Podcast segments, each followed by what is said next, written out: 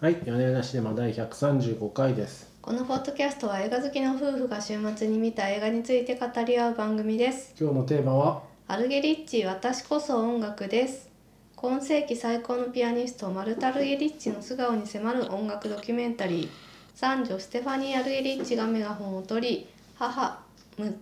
間違えましたね娘の目から見た母と家族の姿を映し出しています。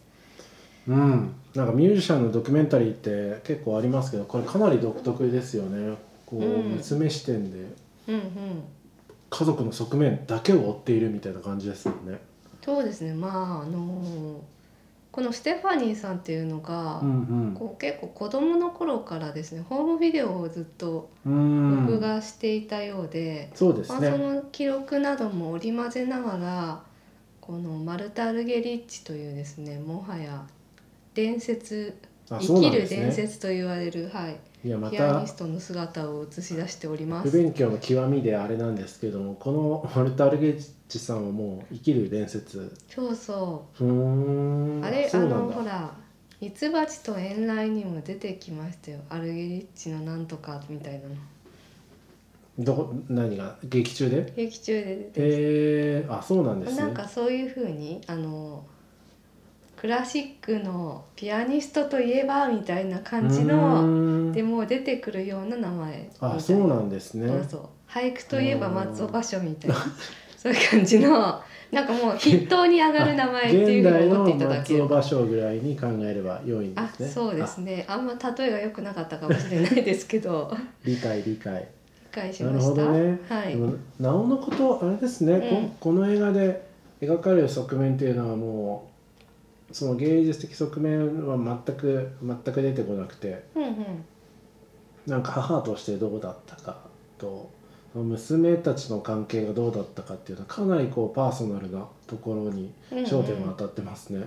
そうそうなんですようね、ん。だから音楽ドキュメンタリーを期待すると結構肩透かしを食うかもしれませんが、うんちょっと他にこういうのあんまり思い当たらないですね。そうで。すねうん。あの娘3人いるんですけど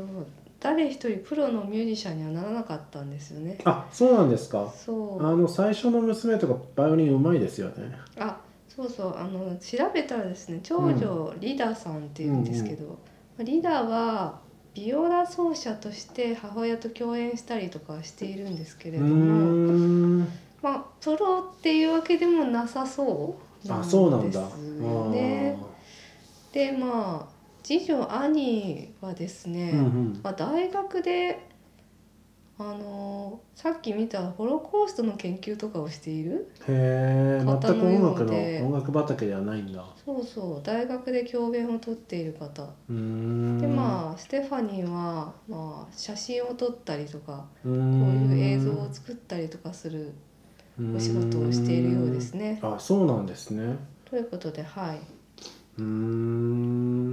なんかあの長女がバイオリンを始めてあたりのエピソードでこうピアノをやりたかったとうんしかし父親に止められたとうんうんお前いくら頑張っても所詮母親に買ってないから別の楽器にしろって言われたっていううんうんのが結構印象に残っていてうんうん何なんですかねやっぱこう父のなんかそう父じゃないや母親の存在が大きすぎ大きてうんうん、重いんですかねなんか体制しなくしないんですかねまあ。ねカズの息子も、ね、父ちゃんよりも先にサッカーをやめてしまったっていうあ、そうなんだ。よくそんな小ネタ知ってますね。 いやそういうニュースになってましたよねへえ。まあそう親が偉大すぎるとね同じ道を歩むのは結構まあ。子供にとっては大変かもしれませんねまあ、そうですね。うんそうですね。なるほどね。まあ、なんかね、ちょっとジャンル違いのね、こうんうう、ロッんクとかやって体制すると、もしかすると、なんああか。まあねそうそうそうそうじゃないですかねうん、いいのかもしれないですけどね。うん、うーんあそうなんだへえいやでも僕あのこの映画でいいなと思うのはやっぱりこう娘3人となんかあれは何ですか山山なのか森なのかにピクニックに行ってうん、、もうネイルとかを塗ってるシーンあるじゃないでうんすか、うんあれいいですよねあそこあいいですね確かにねうんうんそこ非常にこう人生がこう何ですか交差点と言いますかうんもうそもそもね全然一緒に暮らしたことないみたいな家族の集まりなんだが、うんもうこう言ってみれば万引き家族で海に行くみたいなシーンの美しさがある感じしません、あーなるほど、うんそうですね確かに、うん、うん、リダは一度も一緒に住んでないんですよねお母さんとねそうみたいですね、うんうん、なんかリダさんのその人生っていうのがすごい気になりましたね、割と父ちゃんの方もねなんかねなんまかあ、随分と放随置分してるみとたい随な分と放置して、まあ、施設で育ってうんかと思えば父ちゃんにバイオリンををやれと言われたり、うん、17歳で妊娠してうん家に来たみたいな話ありましたよね、うん、波乱万丈ですよ波乱万丈波乱万丈そしてこうアニーとステファニーは常に母の演奏旅行とかにうん駆り出されていてまともに学校行けてないみたいなね波乱万丈ですね そう波乱万丈そうですねですもうねはい母親の代わりに妹のおむつを変えていたみたいなねいやでもだってあのマルタ・アルゲリッチさんもなんていうかもう子供がそのまま大人になったみたいなまあね子供がそのまま老婆になったみたいな感うん、じですよね、生活力がねなさそうですよねどまこあも、そりゃあね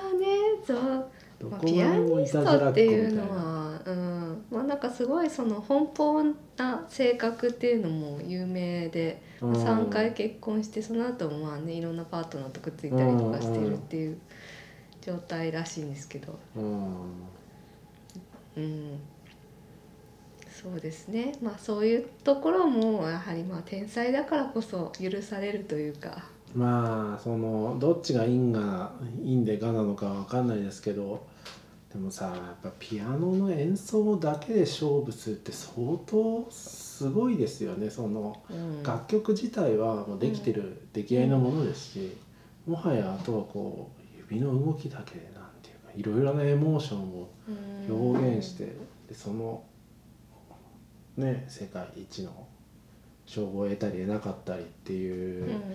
世界はいやなんか本当にこう紙一重の本当に紙一重だけで生活していくみたいな感じですごいなと思うわけですよ。うんなのでこうそれ以外の能力がなかろうが、うんうんまあ、そこに注ぎそれだけ注ぎ込まないとうんなんか違いが出ないんじゃないですかね。まあそうですよね。うんマルチタスクじゃなくていいんですよそこは。いやーあの人はマルチタスクとかスケジュール管理とか無理ですよ無理無理うん、まあそうでしょうねっていう感じが。無理無そし理てあのステファニーのお父さんであるえー、とスティーブン・コバセビッチさんというピアニストなんですはけいど、はいはいお父さんは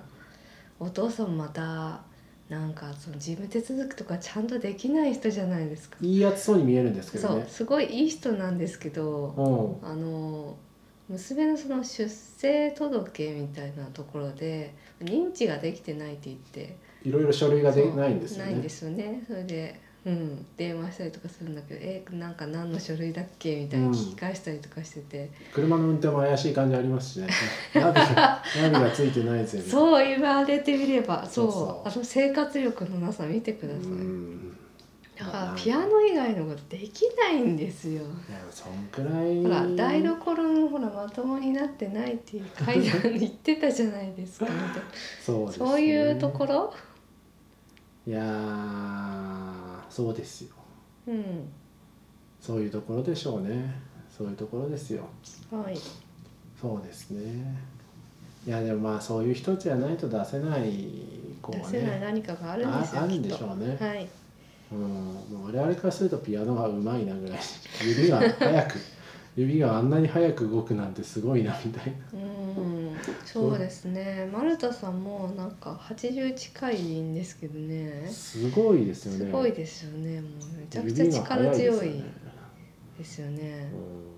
で頭もはっきりしてますよねうんうーんねだってもうなんかもうお体はねデブっとしてでっぷりしちゃってもうなんか重そうじゃないですうか、んだからまあこうね手から手手とか指とかすごいですようね、んアスリートのように動きますよねそうそうそううんまあね一日に何時間もね練習してんでしょうね衰えないんですねやっぱりねあそこまで行くと、うんピアノ練習するのは脳にいいんじゃないかと思いましたあでもいいと思いますよ、うん本当に、うんいいと思いますボケないうんうん そういう話なのか一体いや確かに結論としてはピアノをするとボケないんじゃ ないかといやーかそういう話ではなくてでうすちのねポッドキャストらしいくだらない結そうですね論ですねまあそのね世界最高のピアニストと言われるその丸田さんの素顔をそうでこすんなんですねよただなんかこの映画やっぱりね感想言いにくいなと思って何かこう明確な主題があるわけじゃないっていう感じなんですよね。うんうん割とその家族のホームビデオですっていう感じの。うん確かにそうなんですよねうん、なんかこう専門のドキュメンタリー作家が撮ると、うんもうちょっと分かりやすく撮ると思うんですようん、なんかね筋をちょっと通してくる感じはするんですけどこういう人生でこうなって最後こうなんかカタルシスを置くと思うんですけどうん、こうね割と淡々と終わるんですよねうん、淡々とねでもこの孫にねこうピアノを弾いてあげてるっていうところとか、まあ、家族でしか取り得ない表情とかですね、そうそうそういうところを取れてるあのは確かそにうそうだから逆に言うと、うんそのすごい独特なこの雰囲気ってのは娘だからこそが出せるものですよね、うん、うんきっとねそうだと思います、うん NHK スペシャルで「マルタ RH 特集」「マルタと家族」みたいなことは絶対違う出来ですようん、まあそうでしょう ね。絶対違う出来ですうよ、ん、もう分かりやすくなんかこうすっきりしたなみたいなうものになるんと、思うんですけど、こうそういうそういう感覚じゃないんですよね見終わったとも、うん、うんですね。うんうん、うん、という不思議な映画でした。まあなんでこれを見ようかって言ったのかというと、うん、なんか昨日私がですねあまりにも疲れていて 気力がなくて。なんだかこうドラマ映画を見る気力がなかったんですよね。ああどうでしたドキュメンタリーでしたがうん、無理なく見れてよかったです。ちょっと短いですけどですからねうんうんですしねあんまりこう感情を揺さぶられないのがいいですかねまあねそうねそうねもうちょっと揺さぶりに来てもいいような気がしなくもないんですようん淡々としてましたねこれはねそうですねそうですね撮り方とか構成とかもうちょっと揺さぶりに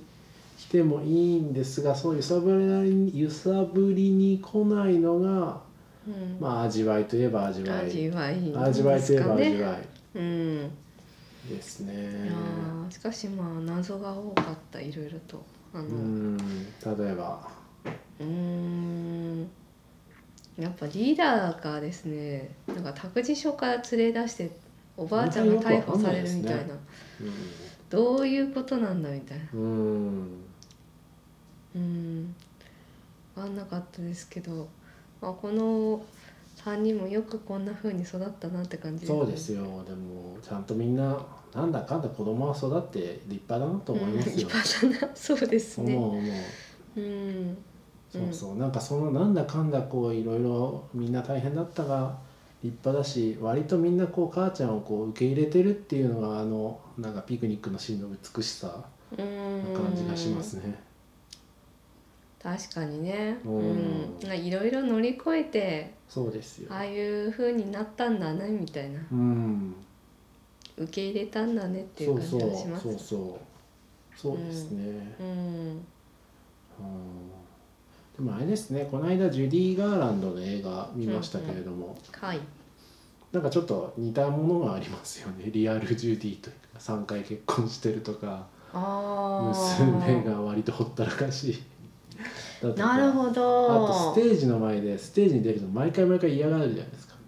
確かにステージに出る時になんかああいうふうにこうもうあ今日は演奏しないよって、ね熱胸今日は熱があるのよ頭痛がするのみたいそうなそうそうなんかずっと言い訳してるんですよねそうやりたくないすごい不安なんだなっていそううこのこのクラスの人であっても不安なのかっていうのはすごい、うんあの発見でしたね。そうそうそれでね娘がなやっぱりあれは娘ならではのコメントだなと思ったのは、うんステージに上がる前の母が嫌だったみたいなうん、コメントしてるじゃないですか、うんでそしてまたステージが終わるとすごい元気はつらつになってて、うん、そこのこう感情のこう振れ幅に娘的についていけてなかったみたいなコメコメントがあって、ああいうのリアルですよね、確かにね、そうですよね、うんなんか周りにいる人は台風の巻き込まれる人たちみたいなうん感じですよねいやきーっマとネねージャーとかやりたくないですねマネージャーも大変そうでしたよねなんかすごいねわがまま そうでしたから。 20年とかやってるんですよねあのマネージャーうもんそうなんですそういねついついねこうそういう天才じゃなくて天才の周りにいる人に目線がいっちゃいますね私はうんこの人大変だろうなみたいいや大変だと思いますなうよ、ん大変、まあ、本人もね大変だと思うんですよ本当ステージ前は相当不安だしうんうんまあでも周りもね大変です よなんなんでこんなさっきから大変ですよばっかり言ってるんだこのうんうんいやでもそのなんかジュディ・ガーランドの話ってこう脚色してああだったわけですけどなんかこうリアルに生きているそれ系があのそれ系 それ系の様をしかも娘の視点から見るっていう結構うん貴重な、貴重なドキュメンタリーだなと思いました。はいうん、そうですねうんそんなところですかね、ううんん何か気になるところありましたか気になるところですかうんうーん気になるところねものすごいくだらないところで気になったのは、あのお父さんがうんあのパスタにペンネみたいなのにものすごくいっぱい粉チーズをかけててあ確かに気になある気になったそれはお父さんかけすぎじゃないかなみたいなあ感じ気になっちゃいましたなりましたねうんはい、気になりましたなりね。ましたねほぼチーズ味になってるよすごい、すごいですよね。あの、なんか、大大さじ、山盛りね大さじ四ぐらいいかけてみますうね、んあれ、かけすぎだなとも思ういしょまうした。がやないんですよも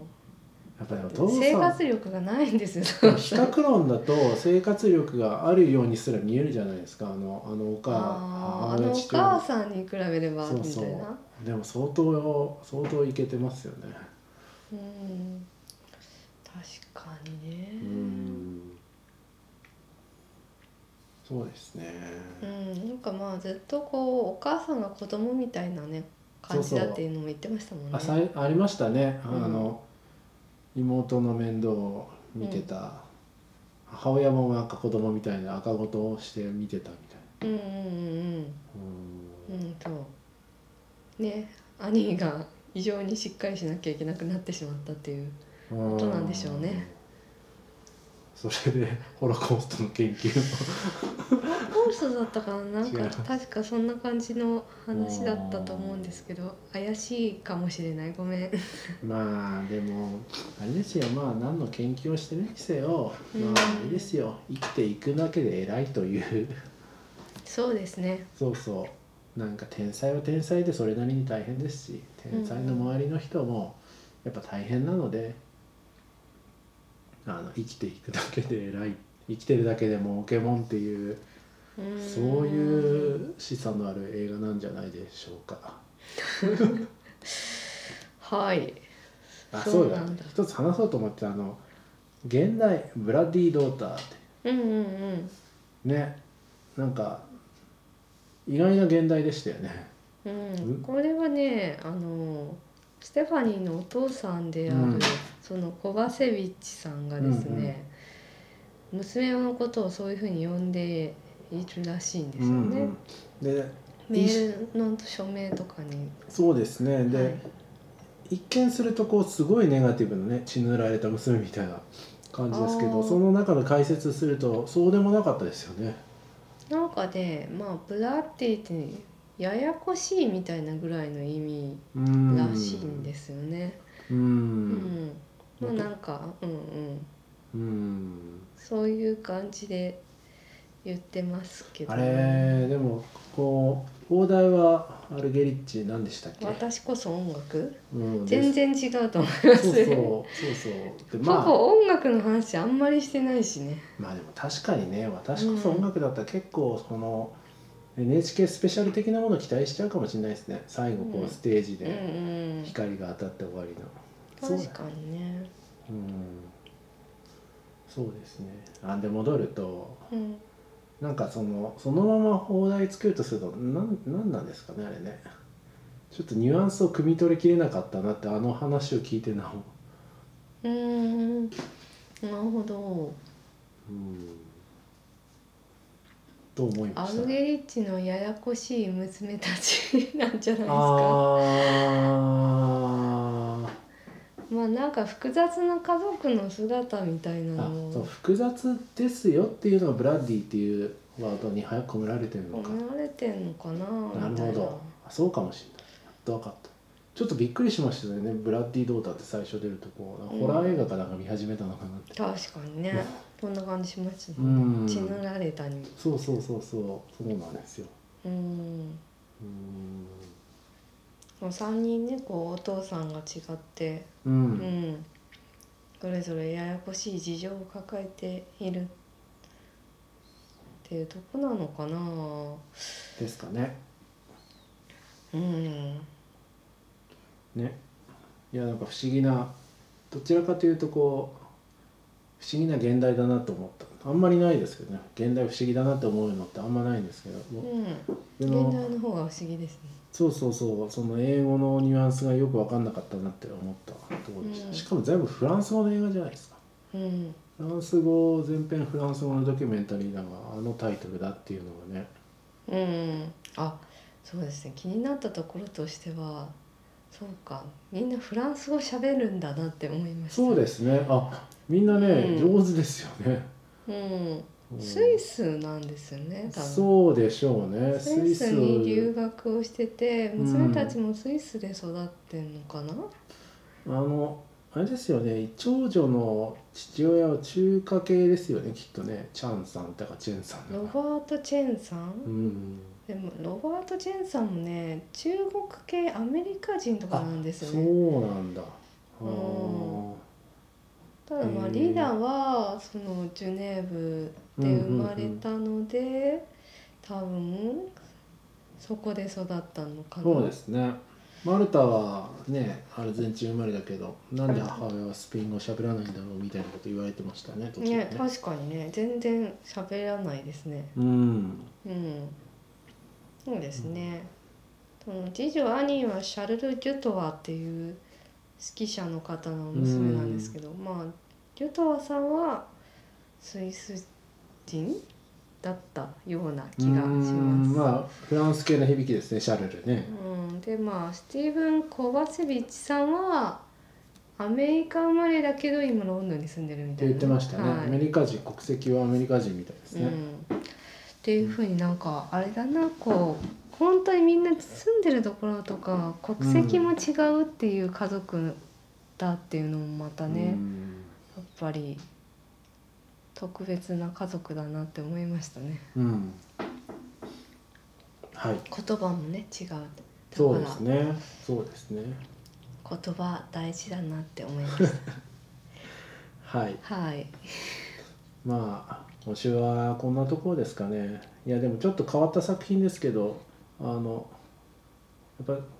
この人じゃないと撮れないような美しさみたいなのがところどころあるのでなかなか興味深い作品でした確かにね家族じゃないと撮れない表情とかね、ありますからねそうですねん、そういうのを十分に生かした作品だったと思いますはいはい、では今週はこの辺りではい、ありがとうございましたあ。りがとうございました